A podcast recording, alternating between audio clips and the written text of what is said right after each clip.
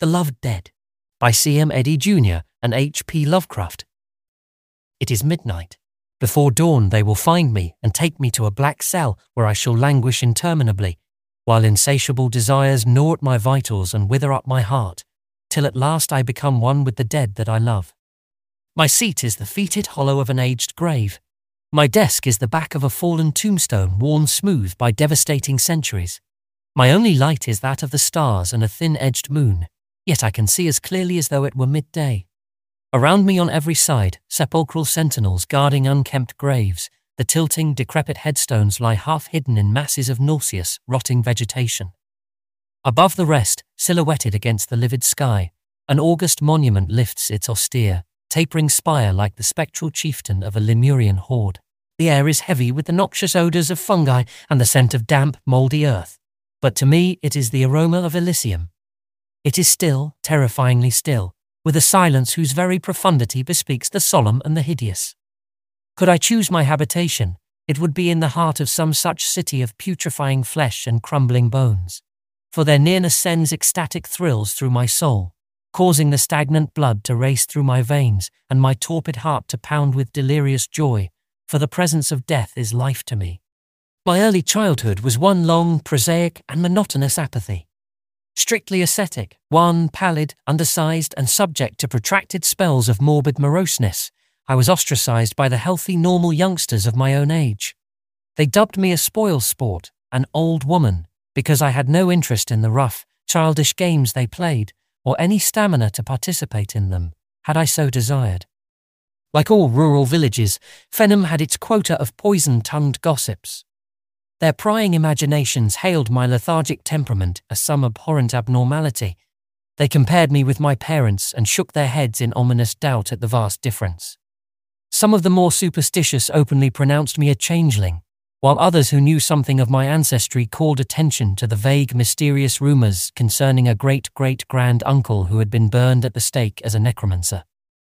Had I lived in some larger town, with greater opportunities for congenial companionship, Perhaps I could have overcome this early tendency to be a recluse. As I reached my teens, I grew even more sullen, morbid, and apathetic. My life lacked motivation. I seemed in the grip of something that dulled my senses, stunted my development, retarded my activities, and left me unaccountably dissatisfied. I was 16 when I attended my first funeral. A funeral in Fenham was a pre-eminent social event, for our town was noted for the longevity of its inhabitants. When, moreover, the funeral was that of such a well known character as my grandfather, it was safe to assume that the townspeople would turn out en masse to pay due homage to his memory. Yet I did not view the approaching ceremony with even latent interest. Anything that tended to lift me out of my habitual inertia held for me only the promise of physical and mental disquietude. In deference to my parents' importunings, mainly to give myself relief from their caustic condemnations of what they chose to call my unfilial attitude, I agreed to accompany them. There was nothing out of the ordinary about my grandfather's funeral, unless it was the voluminous array of floral tributes. But this, remember, was my initiation to the solemn rites of such an occasion. Something about the darkened room, the oblong coffin with its sombre drapings, the banked masses of fragrant blooms, the dolorous manifestations of the assembled villagers, stirred me from my normal listlessness and arrested my attention. Roused from my momentary reverie by a nudge from my mother's sharp elbow, I followed her across the room to the casket where the body of my grandparent lay. For the first time, I was face to face with death. I looked down upon the calm, placid face lined with its multitudinous wrinkles and saw nothing to cause so much of sorrow. Instead, it seemed to me that grandfather was immeasurably content, blandly satisfied.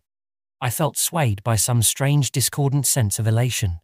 So slowly, so stealthily had it crept over me that I could scarcely define its coming. As I mentally review that portentous hour, it seems that it must have originated with my first glimpse of that funeral scene, silently strengthening its grip with subtle insidiousness. A baleful, malignant influence that seemed to emanate from the corpse itself held me with magnetic fascination. My whole being seemed charged with some ecstatic electrifying force, and I felt my form straighten without conscious volition. My eyes were trying to burn beneath the closed lids of the dead man's and read some secret message they concealed. My heart gave a sudden leap of unholy glee, and pounded against my ribs with demoniacal force, as if to free itself from the confining walls of my frail frame. Wild, wanton, soul satisfying sensuality engulfed me. Once more, the vigorous prod of a maternal elbow jarred me into activity. I had made my way to the sable shrouded coffin with leaden tread. I walked away with newfound animation. I accompanied the cortege to the cemetery, my whole physical being permeated with this mystic enlivening influence. It was as if I had quaffed deep draughts of some exotic elixir, some abominable concoction brewed from blasphemous formulae in the archives of Belial. The townsfolk were so intent upon the ceremony that the radical change in my demeanour passed unnoticed by all save my father and my mother. But in the fortnight that followed, the village busybodies found fresh material for their vitriolic tongues in my altered bearing. At the end of the fortnight, however, the potency of the stimulus began to lose its effectiveness. Another day or two, and I had completely reverted to my old time languor, though not to the complete and engulfing insipidity of the past. Before, there had been an utter lack of desire to emerge from the enervation. Now vague and indefinable unrest disturbed me. Outwardly, I had become myself again, and the scandal mongers turned to some more engrossing subject. Had they even so much as dreamed the true cause of my exhilaration, they would have shunned me as if I were a filthy, leprous thing.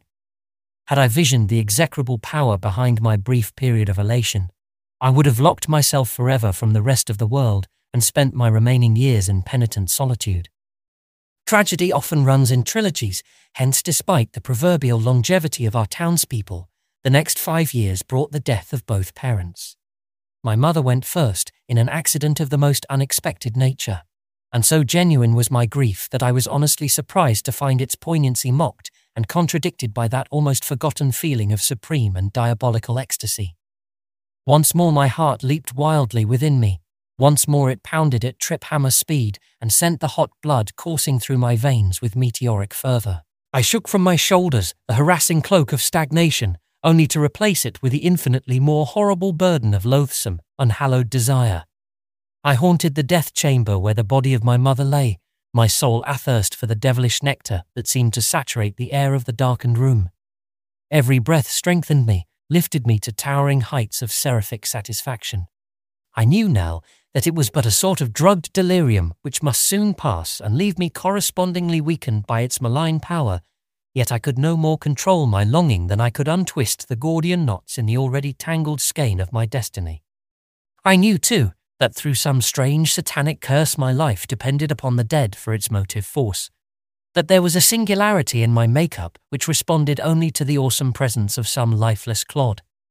A few days later, frantic for the bestial intoxicant on which the fullness of my existence depended, I interviewed Fenham's sole undertaker and talked him into taking me on as a sort of apprentice.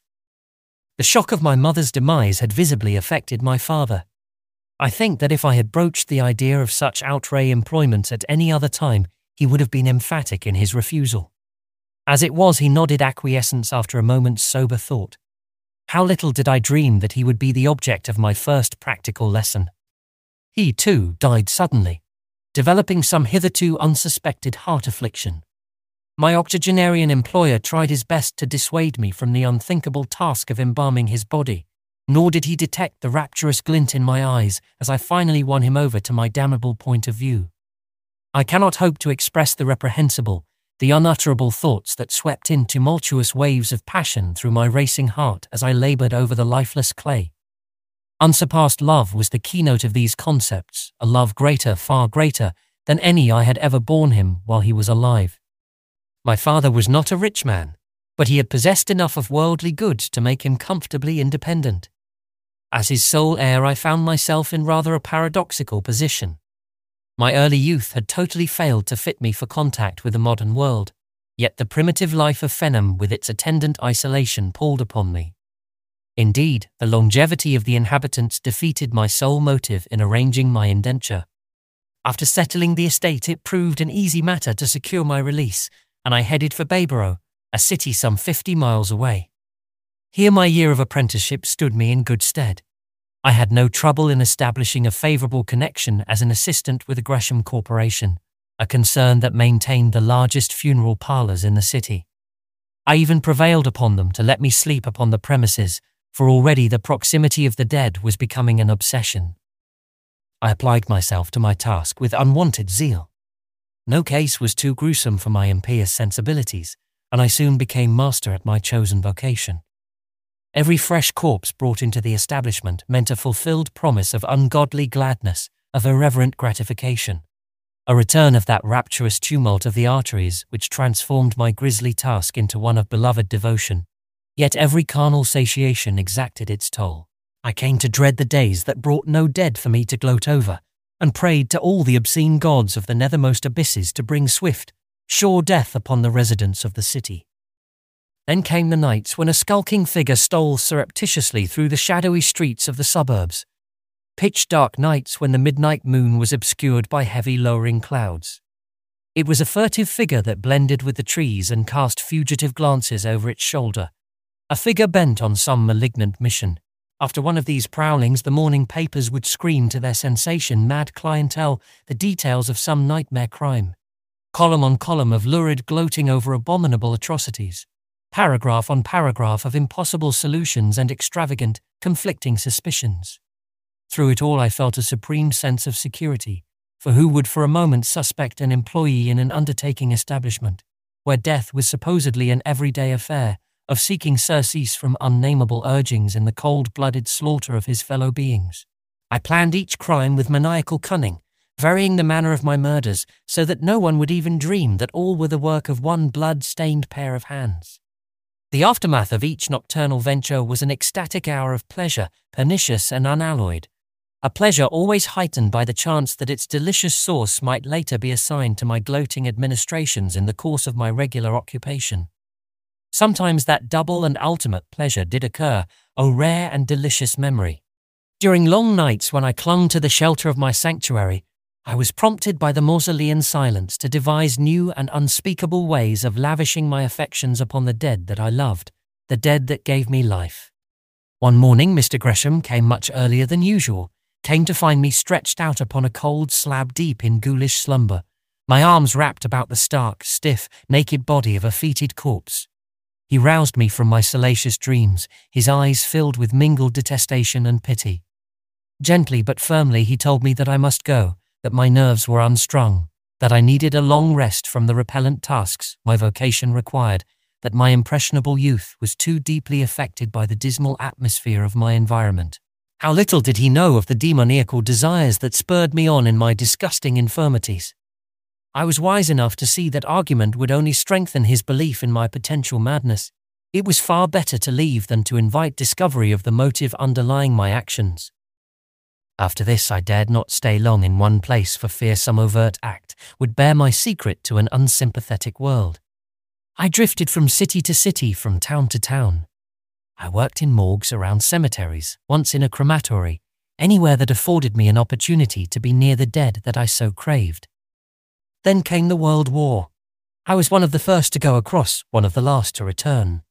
Four years of blood-red charnel hell. Sickening slime of rain-rotten trenches. Deafening bursting of hysterical shells. Monotonous droning of sardonic bullets. Smoking frenzies of Phlegethon's fountains. Stifling fumes of murderous gases. Grotesque remnants of smashed and shredded bodies. Four years of transcendent satisfaction. In every wanderer, there is a latent urge to return to the scenes of his childhood. A few months later found me making my way through the familiar byways of Fenham. Vacant, dilapidated farmhouses lined the adjacent roadsides, while the years had brought equal retrogression to the town itself. A mere handful of the houses were occupied, but among these was the one I had once called home. The tangled, weed-choked driveway, the broken window panes, the uncared for acres that stretched behind, all bore mute confirmation of the tales that guarded inquiries had elicited, that it now sheltered a dissolute drunkard who eked out a meagre existence from the chores his few neighbours gave him out of sympathy for the mistreated wife and undernourished child who shared his lot. All in all, the glamour surrounding my youthful environment was entirely dispelled. So, prompted by some errant foolhardy thought, I next turned my steps toward Bayborough.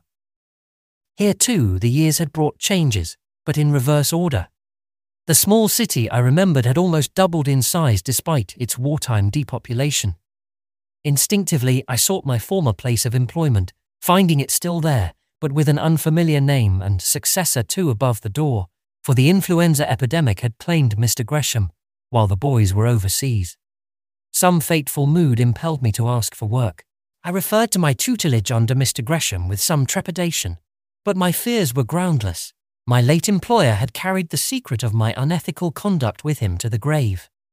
An opportune vacancy ensured my immediate reinstallation. Then came vagrant haunting memories of scarlet nights of impious pilgrimages and an uncontrollable desire to renew those illicit joys. I cast caution to the winds and launched upon another series of damnable debaucheries. Once more, the yellow sheets found welcome material in the devilish details of my crimes, comparing them to the red weeks of horror that had appalled the city years before. Once more the police sent out their dragnet and drew into its enmeshing folds nothing. My thirst for the noxious nectar of the dead grew to a consuming fire, and I began to shorten the periods between my odious exploits. I realized that I was treading on dangerous ground, but demoniac desire gripped me in its torturing tentacles and urged me on. All this time my mind was becoming more and more benumbed to any influence except the satiation of my insane longings. Little details vitally important to one bent on such evil escapades escaped me. Somehow, somewhere, I left a vague trace, an elusive clue behind, not enough to warrant my arrest, but sufficient to turn the tide of suspicion in my direction.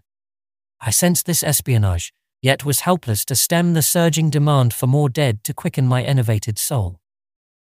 Then came the night when the shrill whistle of the police roused me from my fiendish gloating over the body of my latest victim a gory razor still clutched tightly in my hand.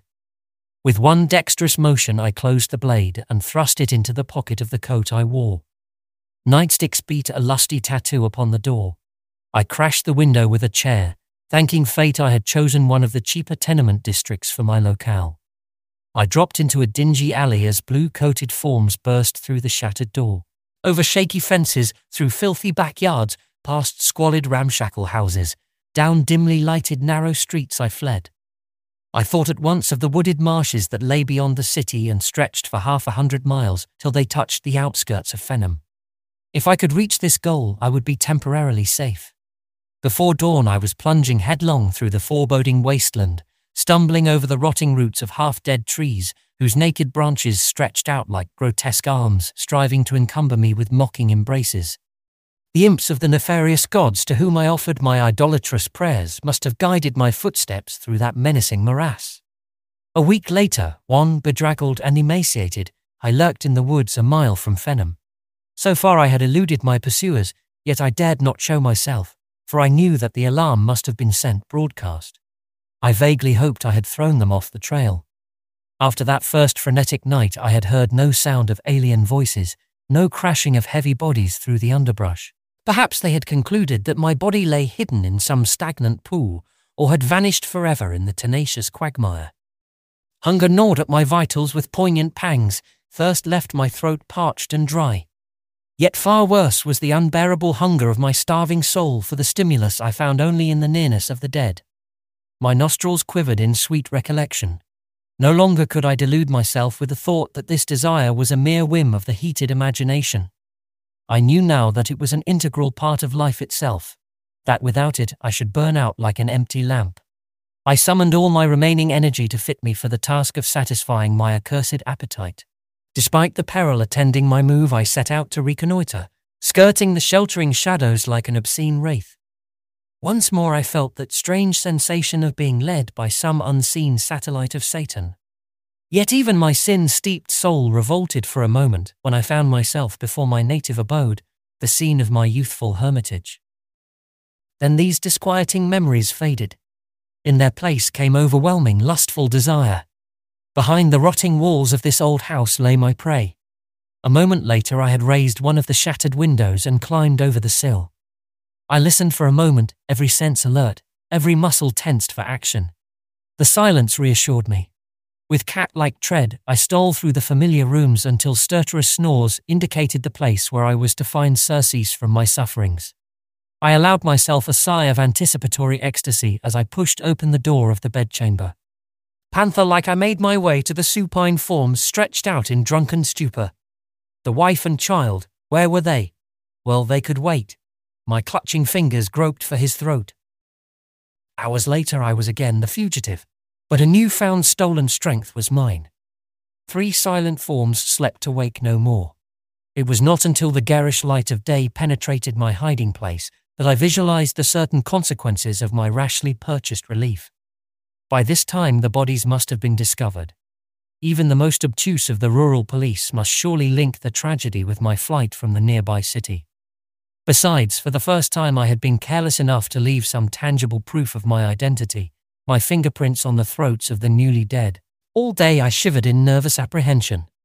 The mere crackling of a dry twig beneath my feet conjured mental images that appalled me. That night, under cover of the protecting darkness, I skirted Fenham and made for the woods that lay beyond. Before dawn came the first definite hint of renewed pursuit, the distant baying of hounds. Through the long night I pressed on, but by morning I could feel my artificial strength ebbing. Noon brought once more the insistent call of the contaminating curse and I knew I must fall by the way unless I could once more experience that exotic intoxication that came only with the proximity of the loved dead. I had travelled in a wide semicircle.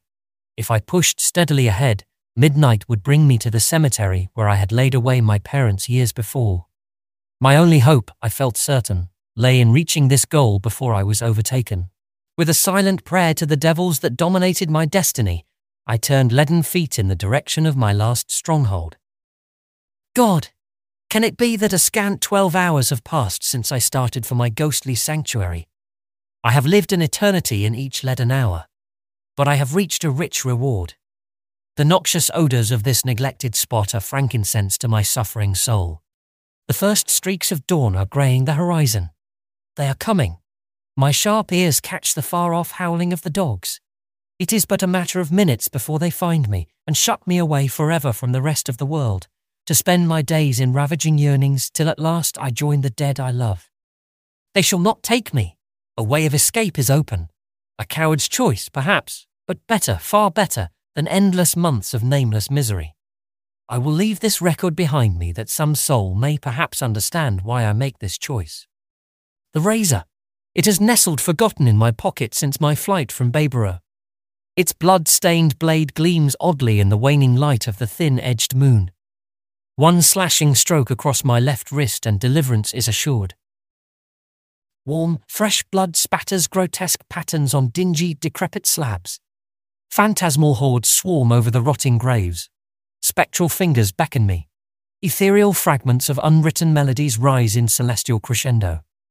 Distant stars dance drunkenly in demoniac accompaniment. A thousand tiny hammers beat hideous dissonances on anvils inside my chaotic brain. Grey ghosts of slaughtered spirits parade in mocking silence before me. Scorching tongues of invisible flame sear the brand of hell upon my sickened soul. I can write no more.